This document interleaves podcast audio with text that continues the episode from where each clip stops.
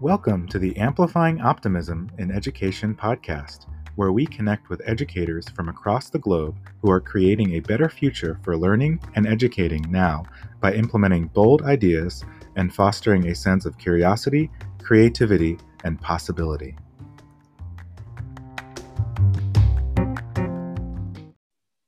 Alrighty, we are here. Uh, hello, Pam. Hello, Josh.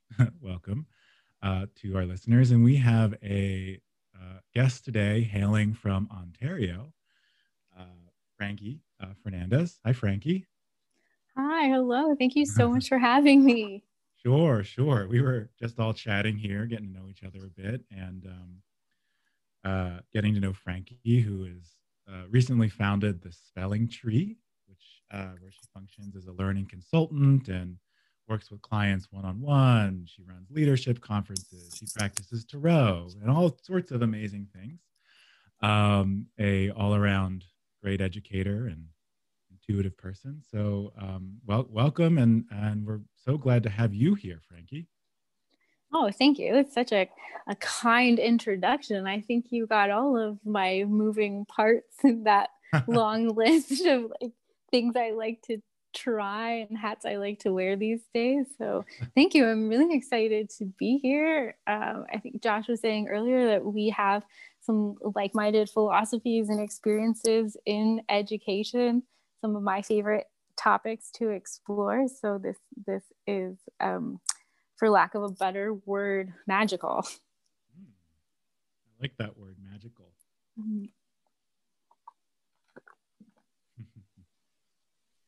Excellent. So, Frankie, let's just kind of jump right in. And I'm curious to learn more about you and your journey and what brought you to the wonderful world of education.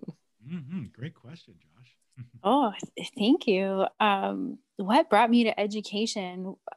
I had, um, at a very young age, some really wonderful teachers um, and a, a, family mm-hmm. member mm-hmm. who was an aunt. I, I was active in the figure skating community and had a lot of coaches and mentors um, in, in music as well, who I so admired and, and looked up to. And I thought, uh, well, I, I really I like school so much. Why not stay here forever and participate in creating these, you know, creative learning worlds where uh, we can have dynamic classrooms. I also saw, I think, at a mm-hmm. very young age, a need and a desire to create dynamic and active and loving classrooms uh, where we could honor the uniqueness of our students. And so I, I trained as a teacher, a drama teacher in Windsor, Ontario, in a very small program called Drama and Education, uh, where we spent a lot of time practicing how to use drama as an active medium to teach things like science and mathematics. Uh, we taught cell division by role playing like the nucleus and using toilet paper as strands of DNA. Nice. Uh, it was very 1970s feeling on our feet and, and that it really worked. And I knew it worked, but I couldn't articulate why in a scientific sense. Mm-hmm. Uh, so I got I got my teaching degree in K through six education and did my practicum, and I just kind of felt this disconnect between what I wanted to do and what was being asked of me by professionals in the field, um, and by these expectations that were being set out for myself, but also the standards put in place kind of for the students around me. So I thought that was really interesting. It was really hard to get a job as a teacher, as a classroom teacher in Ontario. And so I decided um, I would work in day camps and parks and recreation, doing what I love, being creative and really creating day camps for kids uh, that focus on mastery and creativity. Um, and from there, I kind of randomly got a phone call one day out of the blue asking if I wanted to work uh, 22 hours north by car in a subarctic region of Quebec in Canada uh, working on a reservation, doing education support, working with Indigenous high school kids, helping them graduate.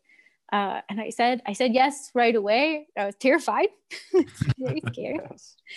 uh, but it was really there that I learned more about social, social justice and systems of oppression and what what these um, teenagers and kids go through on a level and how that you know the world and the systems of oppression um, work and hold students back and how we don't uh, necessarily see that in certain places or in um, white centric classrooms and schools. Uh, and so it's just like I was getting all this information. I was like in my mid 20s, and what do I do? And decided to get my master's degree in Detroit, Michigan, where I could go and uh, sharpen my literacy skills because I believe literacy was an important tool for power and for tackling some of those systems of oppression that I was seeing and experiencing. Um, and I started to work at an academic success center training tutors and using my drama education skills and my mm-hmm. kindergarten education skills to train them in active learning, and which was awesome because they these students, these college students were so used to sitting in chairs all day and reading and writing and I was asking them to be expressive and creative in how they were teaching each other science and math and business and making it dynamic. And then comes in um, Angela Zanardelli Sickler and the cognitive learning science team at Wayne State. And they're like, okay, but wait, all of this stuff you're doing with active learning is actually um, helping students' brains create new neural pathways. They're actually enhancing their memories by this active learning that you're doing. And it all started to click. It makes sense. And I could back up all of these creative avenues with the science of learning. And that's when I was like, aha, this huge light bulb. I met Michael soon after at the Learning in the Brain conference. That was in New Orleans, right, Michael? I wish it was in Boston. And that's where was, I met Josh. Oh, it, it was, was, in cool. teaching and learning was in Yes. Oh my gosh, Boston was so. now I'm seeing this parallel reality where we met in New Orleans at that one, and what would we have gotten beignets? Would, would we have gotten we to know have... each other faster? oh my gosh, you would have been see, you would have. Angela was with me at that one as well. I think that's oh. where I'm getting my wires crossed. But uh, we would have been, you know, get pride and walking around. There were parades. It was so so much fun. We'll have to go there again sometime. Hopefully, conference goes back there. Yes. But but yeah, it was just being able to put together all of these suspicions with tangible researched evidence. And that was so, so cool. Um, long story short, long story longer. Now I'm in the middle of Ontario. My family, my small family, moved back to Ontario. We're in the middle of um, Ontario, just a couple hours north of Toronto. And I decided to take what I know and what I do and create a learning consulting business. I'm the sole proprietor. Um, as a learning consultant, I meet with all kinds of students and their parents and their family. It's really helped support people of all, all ages uh, during this pandemic to try and help people become independent learners um, and cultivate things like uh, mindfulness and positive spaces within their home, very intentional spaces where they can be self more self-sufficient because I think we all have the tools to be great self teachers if we want to. And a lot of times we just don't know how to do that, or we have these beliefs that we cannot. So I think that I'll leave it there.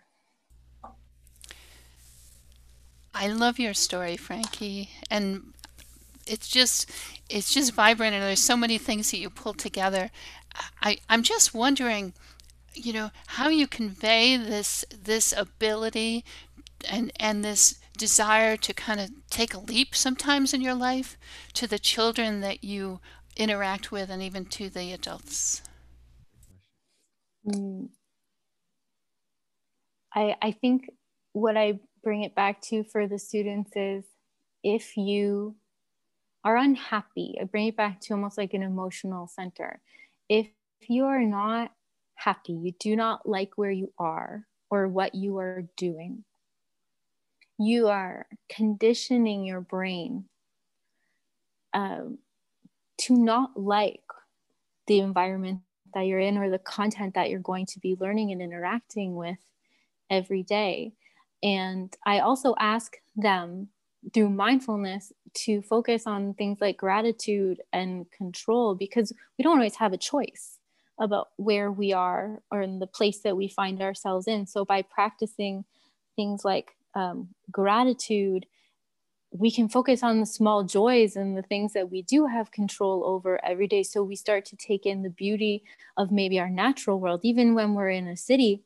Maybe we have a potted plant, you know, in our classroom that we can name and we can care for and we can cultivate some growth with and starting to show them uh, the beauty and the joy in, in small things so we can build those connections in our brain of appreciation mm. and make them stronger and the gratitude to see and from that we're really planting small seeds of possibility because mm. we're starting to see the world in like a completely different way because i didn't i didn't always see the world like this. I didn't see myself like this. And it's something i still work on every day is changing my thought process and my perspective around struggle. And um, i think for students when we talk about things like mindset right viewing struggle as a positive thing and the almost the pain of it it's a very physical pain that we feel when we struggle. Mm-hmm. and yes how can that struggle be a positive thing? Does it mean that i'm learning and growing? Um, and we and giving them tools to express those feelings i think is very very important. Yeah i agree completely. I have a whole chapter in my book about my challenge cycle. So similar to what you're saying is helping students to view that struggle or that challenge as an exciting opportunity. And i'm curious what you're seeing now especially in the midst of a pandemic where students mindsets and mentalities are already being affected large scale what are you mm-hmm. noticing in terms of how students come to you versus after they've been able to work with you and to see how you can look at just a, a, small thing like a plant in your room mm-hmm. and really like bring yourself to the moment so i'm curious mm-hmm. that change that you've been seeing recently within students and families i will say the biggest i think common denominator trend i'm seeing um, through this time with adults I'm working with and children is a difficulty focusing and concentrating and coming back. Um, and, and just being able to like make a to-do list is huge have a structured schedule so for me i know that i have i have so many ideas and i can get very like spacey in Eh, lofty in what i talk about and so for me i really had to hone it in and say okay there are three things before we start anything, there are three things that we need to focus on for you. And w- that's where we have to start always with any student I'm working with. We always start in the same thing, and it's a place and space of learning. Or where, even with working, working adults, I do this too. What is your environment like, and when are you trying to work? So important. It's the setting. A student who works at 11 o'clock at night, you know, and is exhausted is going to have a very different experience as someone who works maybe at one o'clock in the afternoon after they've had a beautiful lunch and a glass of water and they feel settled right? Uh, number two the strategies that we use. So the specific learning strategies that we use are very important. Um, when we do things like re- just rereading things we don't understand over and over again it's very different than teaching someone else the information so how can we make small manageable changes in our studying and then the third thing is our uh, wellness. That word gets used a lot lately, wellness. Mm-hmm. But if we're physically and mentally unwell, if we are sick in some way, too stressed, even too too anxious to work, then that's also going to affect um, anything that we're trying to do, any success that we're going to have. So we start with those three things. Maybe we might pick one that they really kind of uh, gravitate to. They're like oh i know my focus is the worst. And I'm like okay let's just let's talk about that. Let's talk about what do you do instead? What are you avoiding? What's procrastination look like and feel like to you? Um, and i think with me over time what we start to see is a greater awareness i ask almost all of my students to start a, a journal to develop metacognition or self-talk so they think a lot about their thinking, a lot about their process. And I ask them to journal about the start of their day and the end of their day and like the successes and challenges in between. Even if they're only journaling, you set a timer like for five minutes. and just see what that process does over time. Uh, I cannot offer, I never offer quick fixes or A's. I can only offer a greater awareness um, and, and science based researched uh, strategies. That's it. And I, I ask them to kind of invest in a little bit of trust, you know, and let's, and let's meet three times and see if you want to keep meeting after three times, fantastic. Uh, some of them do, and some of the adults get it right away. And they're like, you know what, three times, awesome. I'll come back if I need you. And that's awesome because I don't want anyone to be dependent on me. That's never the goal. Uh, I want you to be independent while utilizing a, a community of support. If that makes sense, there's that balance there. You need to be independent, but it would also be wonderful if you could access a community of support that understands, listens, and offers you uh, some kind of resource to grow. Yeah, absolutely. It's about helping our students to help themselves to get what they need because yeah. they absolutely have the ability and the know-how if taught and if it's explained and if there have steps and strategies like you were saying so that's why i love how you really broke it down into those very important three step processes to even just begin because i think that's the important thing is sometimes people it's so large yeah. how do we even begin so yeah. i'm curious then after those three sessions when they're like okay i'm seeing some good stuff what's that look like? What what happens there? So i'll give an example of a student i'm working with right now who will i'll say you know how's it going? They say everything's good. Everything's great. Huh, that's you know that's awesome. Everything's good. But tell me like what's going on today specifically right with the home? Well actually i've i got this test coming up and i don't understand uh, the content. Well and okay well what don't we understand about the content? And really kind of just peeling back the layers right of what what's confusing. Is there anything confusing? Is there anything that's causing a little bit of friction today? Um, and come to find out this person was waiting for a, a tutor or a teacher to to give them the answer to something they wanted explained and i we just had a conversation about well where can we maybe find the answer ourselves what strategies can we employ you know we come to find out this person is skipping the first part of the textbook. They're doing a lot of learning at home and they had tried to jump into a bunch of problems and questions um, and skip that, you know, those paragraphs in the beginning of the textbook that conceptualize math and give us concrete examples. Yeah. That I always did that as a student. I was not a model student, by the way. Not, I think I came into this because of that realization that everything I was doing, I was helping myself I was trying to fit kind of a model I saw maybe with my peers or other people cutting corners and being successful and reading reading together that page at the start of the textbook and just talking it out with them there's like little light bulbs were going off and i was learning the math along with them and i think for my students as well helping them find when when they're good um, helping come up with like sustainable i call them accountability partners.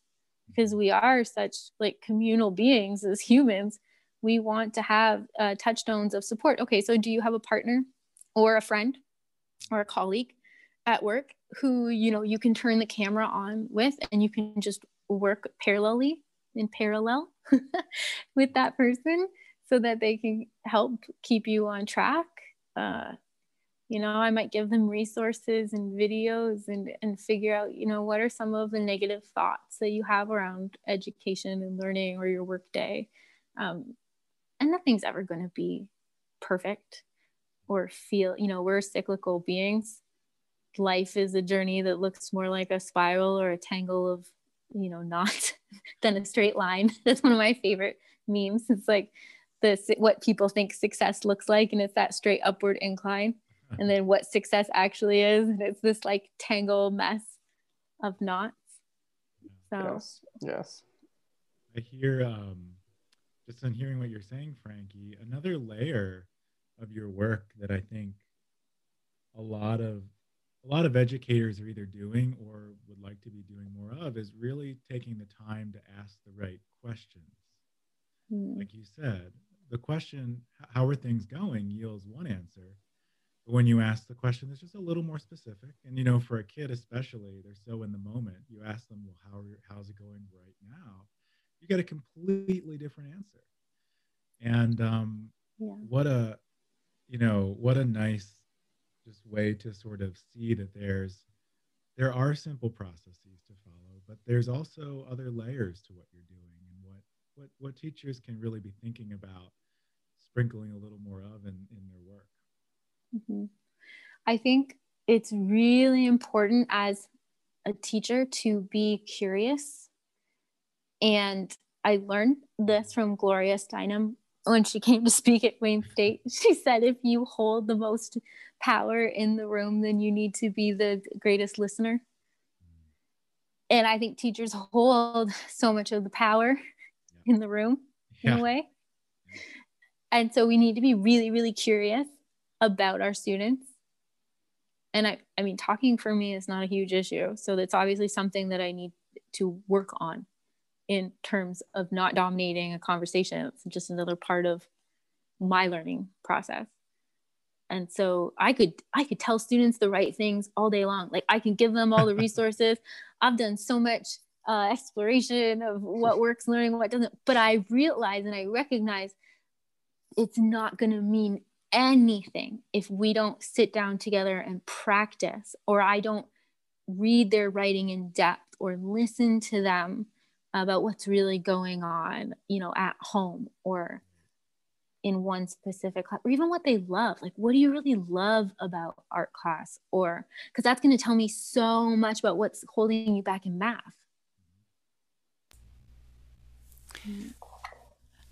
I'm wondering what opportunities you see right now during this time when there's uh, remote learning, there's blended learning, there's synchronous, there's asynchronous, there's in person, there's all sorts of things coming together at this time that what what opportunities are there for teachers and educators and students right now in this particular moment in time?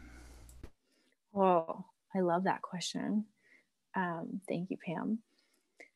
You just gave Mitch had an idea as you were talking because I, I, have talked to Michael a little Pam before will do about. That. Pam will do that. She'll give you ideas. Better watch out. You might get a good one. Pam, I'm gonna be calling you more often. I love that.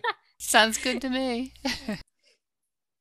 I uh, at Wayne State, I did this thing called the Learning While Leading conference, where I encourage students to who identified as leaders in any capacity on campus to create conference active conference presentations for their peers and for faculty who are invited to come.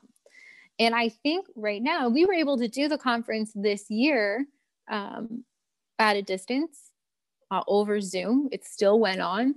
Students, uh, I had the privilege of attending. They taught things to each other using um, different question and answer mediums on the internet, using videos, being dynamic, having conversation questions. And I think right now, in the middle of like the pandemic, we have the opportunity to turn over the process to our students and ask them, What are you so curious about? What fascinates you about the world yes. teach us yes. teach each other like i don't need to be leading class yes. every day i'm holding space for them to be like art. aardvarks are the coolest and i'm gonna create a little uh, activity and a quiz for everybody at the end of it and like let them make mistakes and get messy and misfrizzle it out like we have all of these amazing tools absolutely yes like such amazing tools at our disposal like do a play, do a role play, make a movie, whatever it is that they're passionate about, let them light it up and take over for the day. Um, I don't know why like we couldn't let one student do that every morning, and that's how we start. We talk about show and share. We put it on blast, right? And if they're not comfortable being in front of the camera, there's so many other ways that they can still uh, turn something in or turn a slideshow, whatever it is that they want to share or learn about let them learn about it and like other lessons will come through that beautiful that's wonderful and uh, to really rethink everything that's happening in education right now would be just awesome. And even rethinking curriculum and how that works and everything else. So, thank you so much for your for your response to that. Oh, thank you. Now I'm all excited about these ideas. they... Let's put on a conference. hey, you know, yeah. I'm, I'm hearing this all, Frankie, and I and, and I think I think any educator in the right state of mind, you know, when they're kind of in a receiving state, which, you know, nowadays a lot of teachers are, have a lot of trouble being in sort of a receiving and reflecting state just because of the reality of you know learning new skills and things like that. So what what are you know for a teacher to maybe begin to approach um, you know opening things up a little bit in their virtual classroom or even their physical classroom? What are some of the skills that those teachers who are kind of wanting to play with that like what are those skills that you use? What should they be thinking about to prepare themselves for that uh, lesson? Huh. That's a good question. So if I'm hearing you right, we're talking about like how do they open themselves up to like maybe like letting go a little bit yeah, of I think the that's process. A skill. I think that's a, and I think that's a skill as because we're all sort of more entrepreneurs in education now than we are in the classroom. Yeah. That for me is like, well, that's what like that's what I do. That's why I do this. But for a classroom teacher, that might not be the the skills to focus on might not be that obvious to them, even though they have them Mm. and they use them sometimes. I think teachers were really good students a lot of the time. Yeah. right. And they loved they loved being in a classroom and and they're comfortable in a classroom. A lot of mm-hmm. teachers that I know that I've talked to. So when we try something and it doesn't work the first day, we're so quick to be like, well, that doesn't work. I have so many, I have so many teacher friends I've talked to before, and they're like, yeah, good luck. Good luck doing that in my school with my principal, with my class of kids. Good luck. And and that's not everyone that I know. And I get that because you're so pressed for time. Yeah. But the reality is, then we talked about this too, Michael and I, that time is that construct where we feel that pressure that comes from where, I'm not really sure. Um, but I think we have to get comfortable being uncomfortable, just like our students, trying things Mhm. more than once, uh, seeing failure as part of our own learning process. As teachers Mhm. that we don't we don't know what's going to happen or be the result of it and that's okay. But it's making like small creative choices every day that are uncomfortable and sitting with it and saying like okay today i'm going to try like one thing and being conscious about that one thing we're going to try today. And it's i'm going to you know let one of my students teach us about whatever it is. If that's something that makes them a little bit leery is that i don't want to hand over my class to a seven year old because I know they might want to ramble about whatever what's going on at home and we're just going to be quote unquote wasting time. But like that if we think about it from a different perspective that opportunity for that seven year old might be a huge deal in their growth and development in feeling like they are a leader among their peers and being able to share with them even what they mom made for dinner last night. Okay tell us the, the cooking process. There could be a valuable information within that process and that story for the class about like nutrition creativity uh, so many d- different things. So we have to be comfortable allowing ourselves to be open to like what could happen that we don't anticipate. Yep. and see the importance of it that we might not even know but we have to trust it. So i think going coming from maybe an intuitive place if that's your thing uh, coming from a creative place if that's kind of the framework that you want to look at it through. Um, and i think a valuable piece of information i learned training tutors was a lot of the times we want to fill negative space with our own voice. We want to talk because it's more comfortable to talk than be sitting in silence. And similarly, when we're asking questions, we don't employ wait time. So we don't give our students any kind of processing time. And we value the loudest and the quickest to answer, especially in Western culture. You ever play a game around the world? Don't Nah. remember the game. Yes. Kind Yeah. of. Yes. Some of us do. I hate it. Yes. For, for the listeners, it's where you basically pit two people against each other, and the fastest person to answer a question keeps going, and you're rewarding the one that can get around the quickest, basically. Sounds terrible. teachers love a lot of teachers love it. It fills time. It's speedy. It's competition based. Um, it makes students like myself, when I was a child, feel horrible. It reinforces the notion that I'm not the fastest. My brain is slow. I cannot process math as fast as everyone else. My teacher's not praising me. I'm a loser. And math is not for me. I'm not a math person. What if we set purposeful, intentional time in our day for quiet, for reflection, uh, and for seeing like what comes out of a whole lot of nothing? What if we taught our students to be quiet? in the pursuit of just something different. I think we have to have balance. There's lots of opportunities for competition and for loudness and speed. But what if we sat back and made, I think if we made intentional time for quiet, for stillness, for contemplative reflection, you might start might start to get lots of ideas. You might start to have students suggesting things that uh, they wouldn't normally have time to process and let bring to the surface. Yeah, just to interject, you know, it's like what horrible things could happen from quiet? Perhaps some new ideas, perhaps some new connections, perhaps unconscious processing that takes a student from point A to point B in some way that I don't understand as a teacher, but they got there.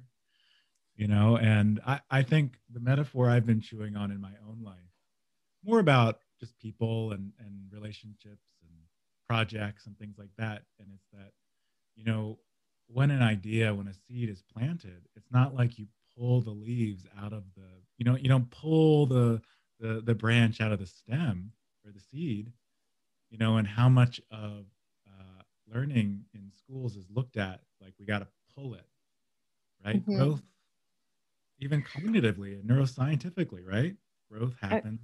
Uh, yeah and going with your analogy and metaphor about plants is something I was brought to, that was brought to my attention recently is how much of that amazing deep learning happens below the surface where we cannot see where the roots have to really take ground first.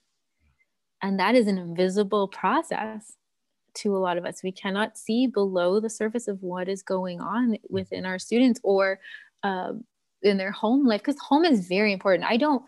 i we're talking a lot about teachers and i'm kind of feeling amiss not talking about you know the support of everything that's going on in their community or with mm. their parents because i think teachers have sometimes an impossible job in that we are tasked with changing lives and it's not that, it's not yeah what we need you to do is completely change the lives of your students. That's it.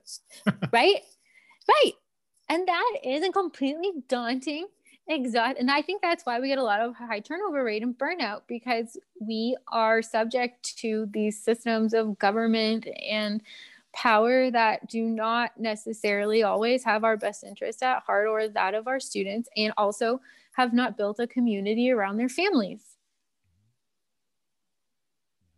We don't know what the where those roots are you know, cultivating when we're not around parents have, and i try to bring parents a lot into my practice as well because they parents really want their students to be independent.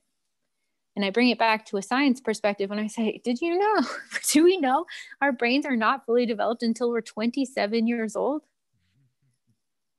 I don't mind that students need more support not necessarily people call it hand holding if you're looking at it from a negative point of view but maybe they need just someone in the room keeping them accountable keeping them focused and on track because because of their anxiety or their ADD diagnosis or whatever it is that you know they're struggling from that's keeping them uh, from maintaining focus that day.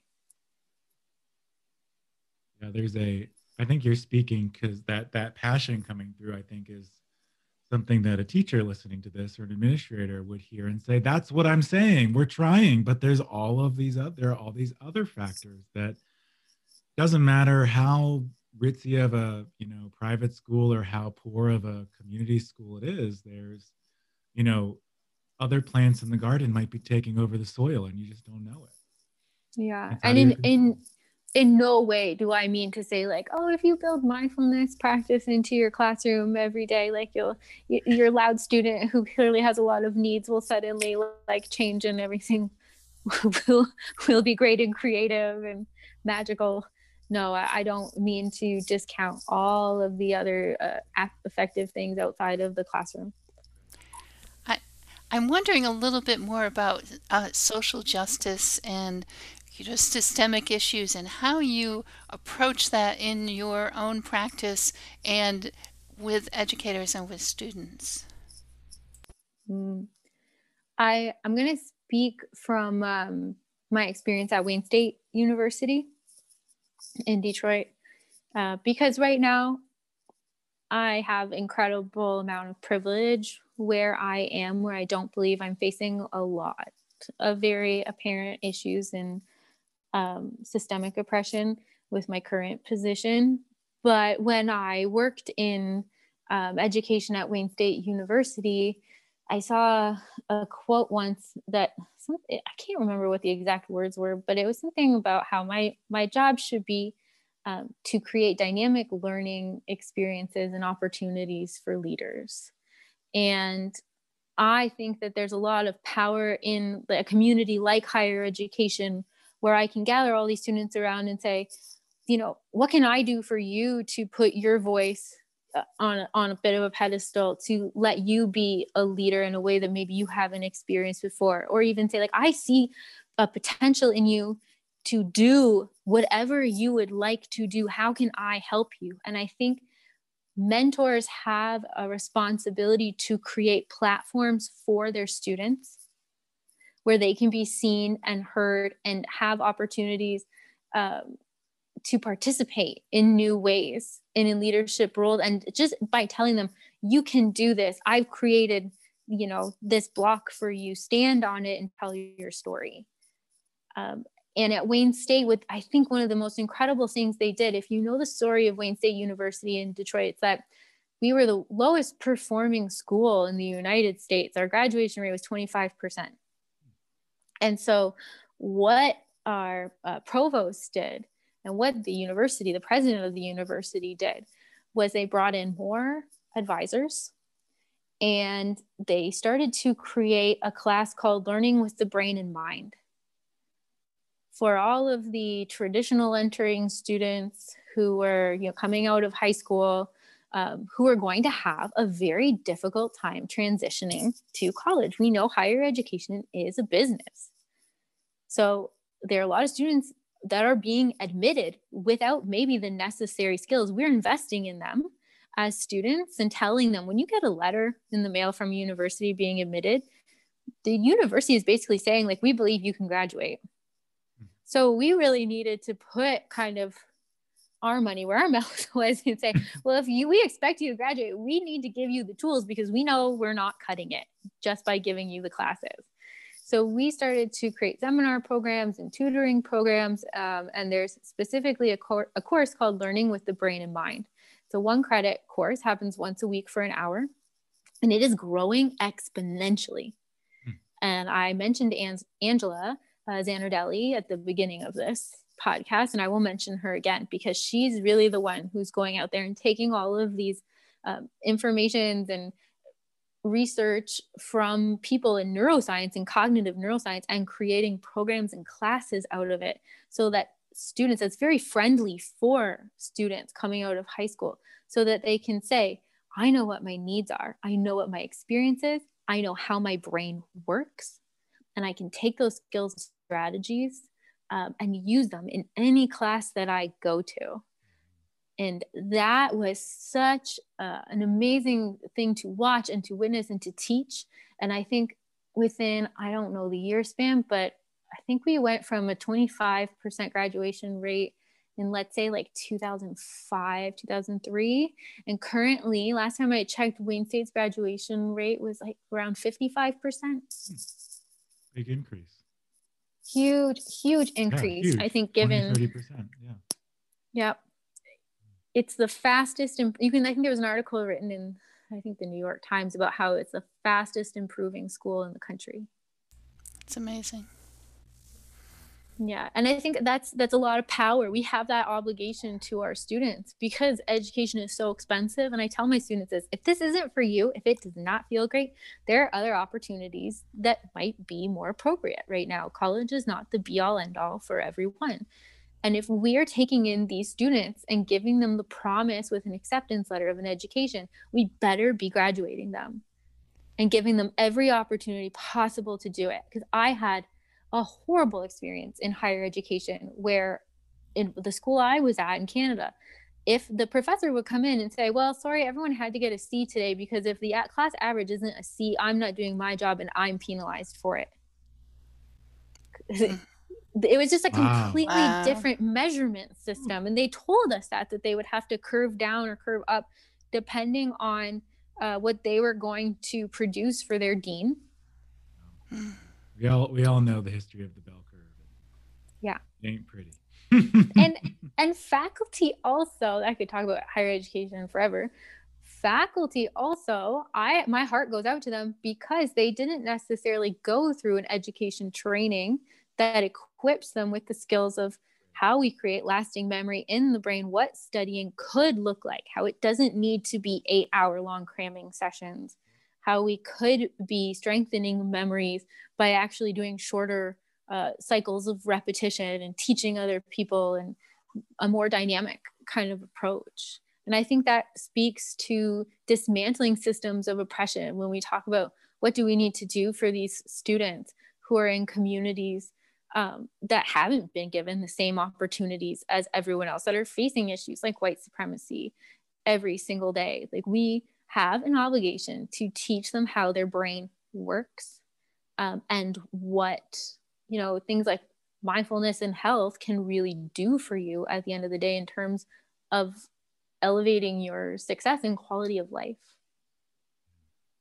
That, um, and, to unlock and to unlock their passion right? And to unlock their passion to help them to find out what they are really knowledgeable about and how to enhance that and help it to grow as we talk about we keep using the analogy of, of the seeds and the trees but i think that that's really you know what you're saying here is that that's what eh, even when you were getting excited about the possibilities now in the midst of a pandemic you know it was all about giving the choice and giving student ownership over their own learning and their own processes and their own journeys and helping them to see that the passion that's inside of them when given the opportunity to come out and to flourish it mm-hmm. will.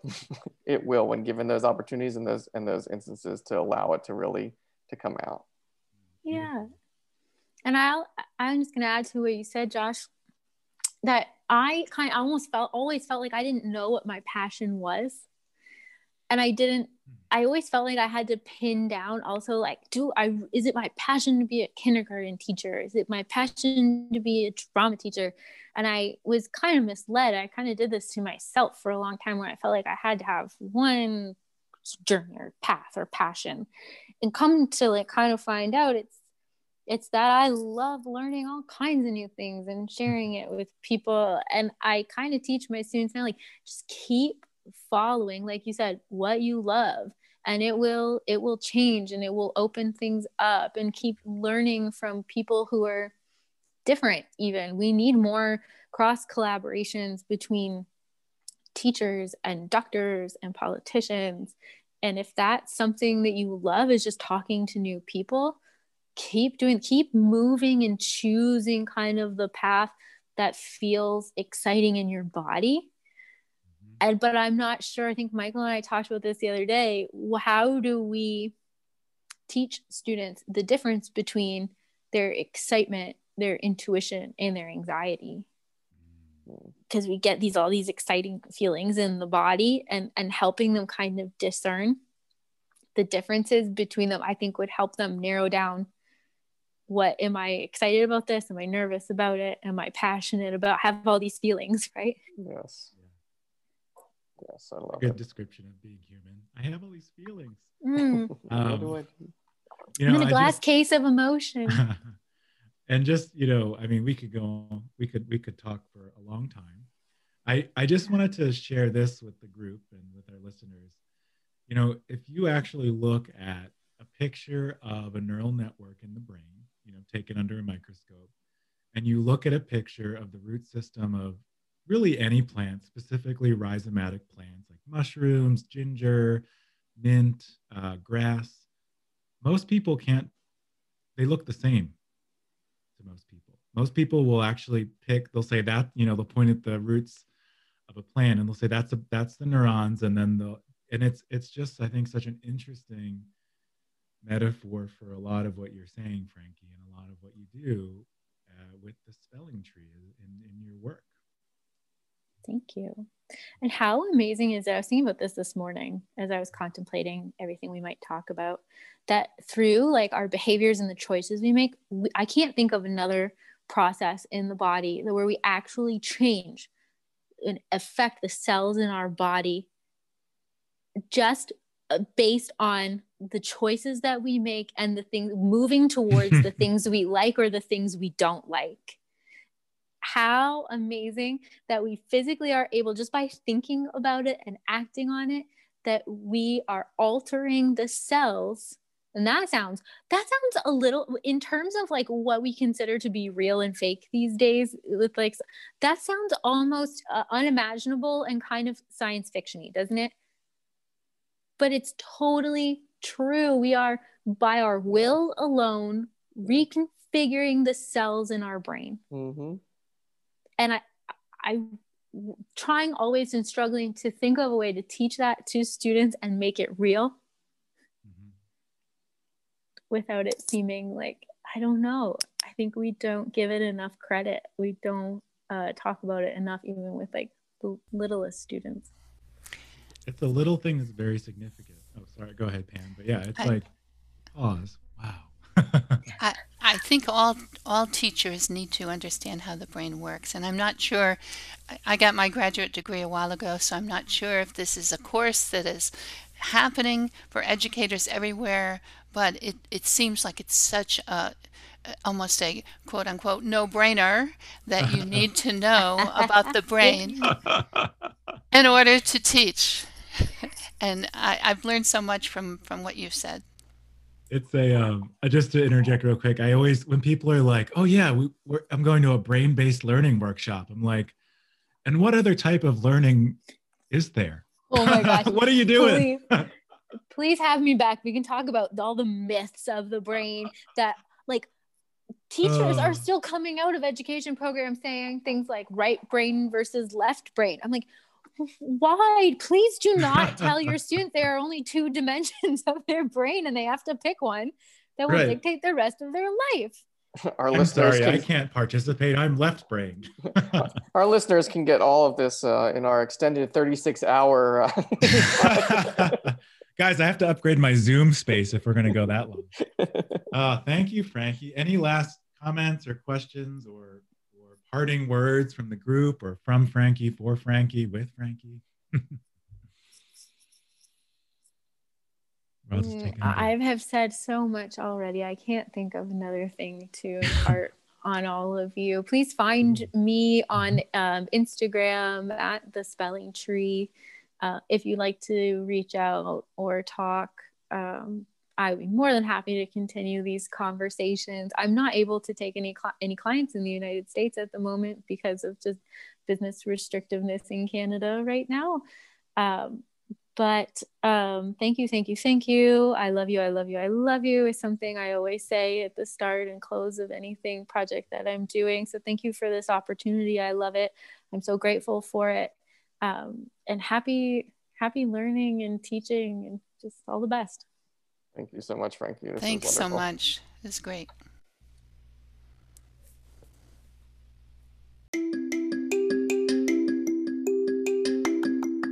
Josh and I hope you enjoyed listening to this week's episode of Amplifying Optimism in Education.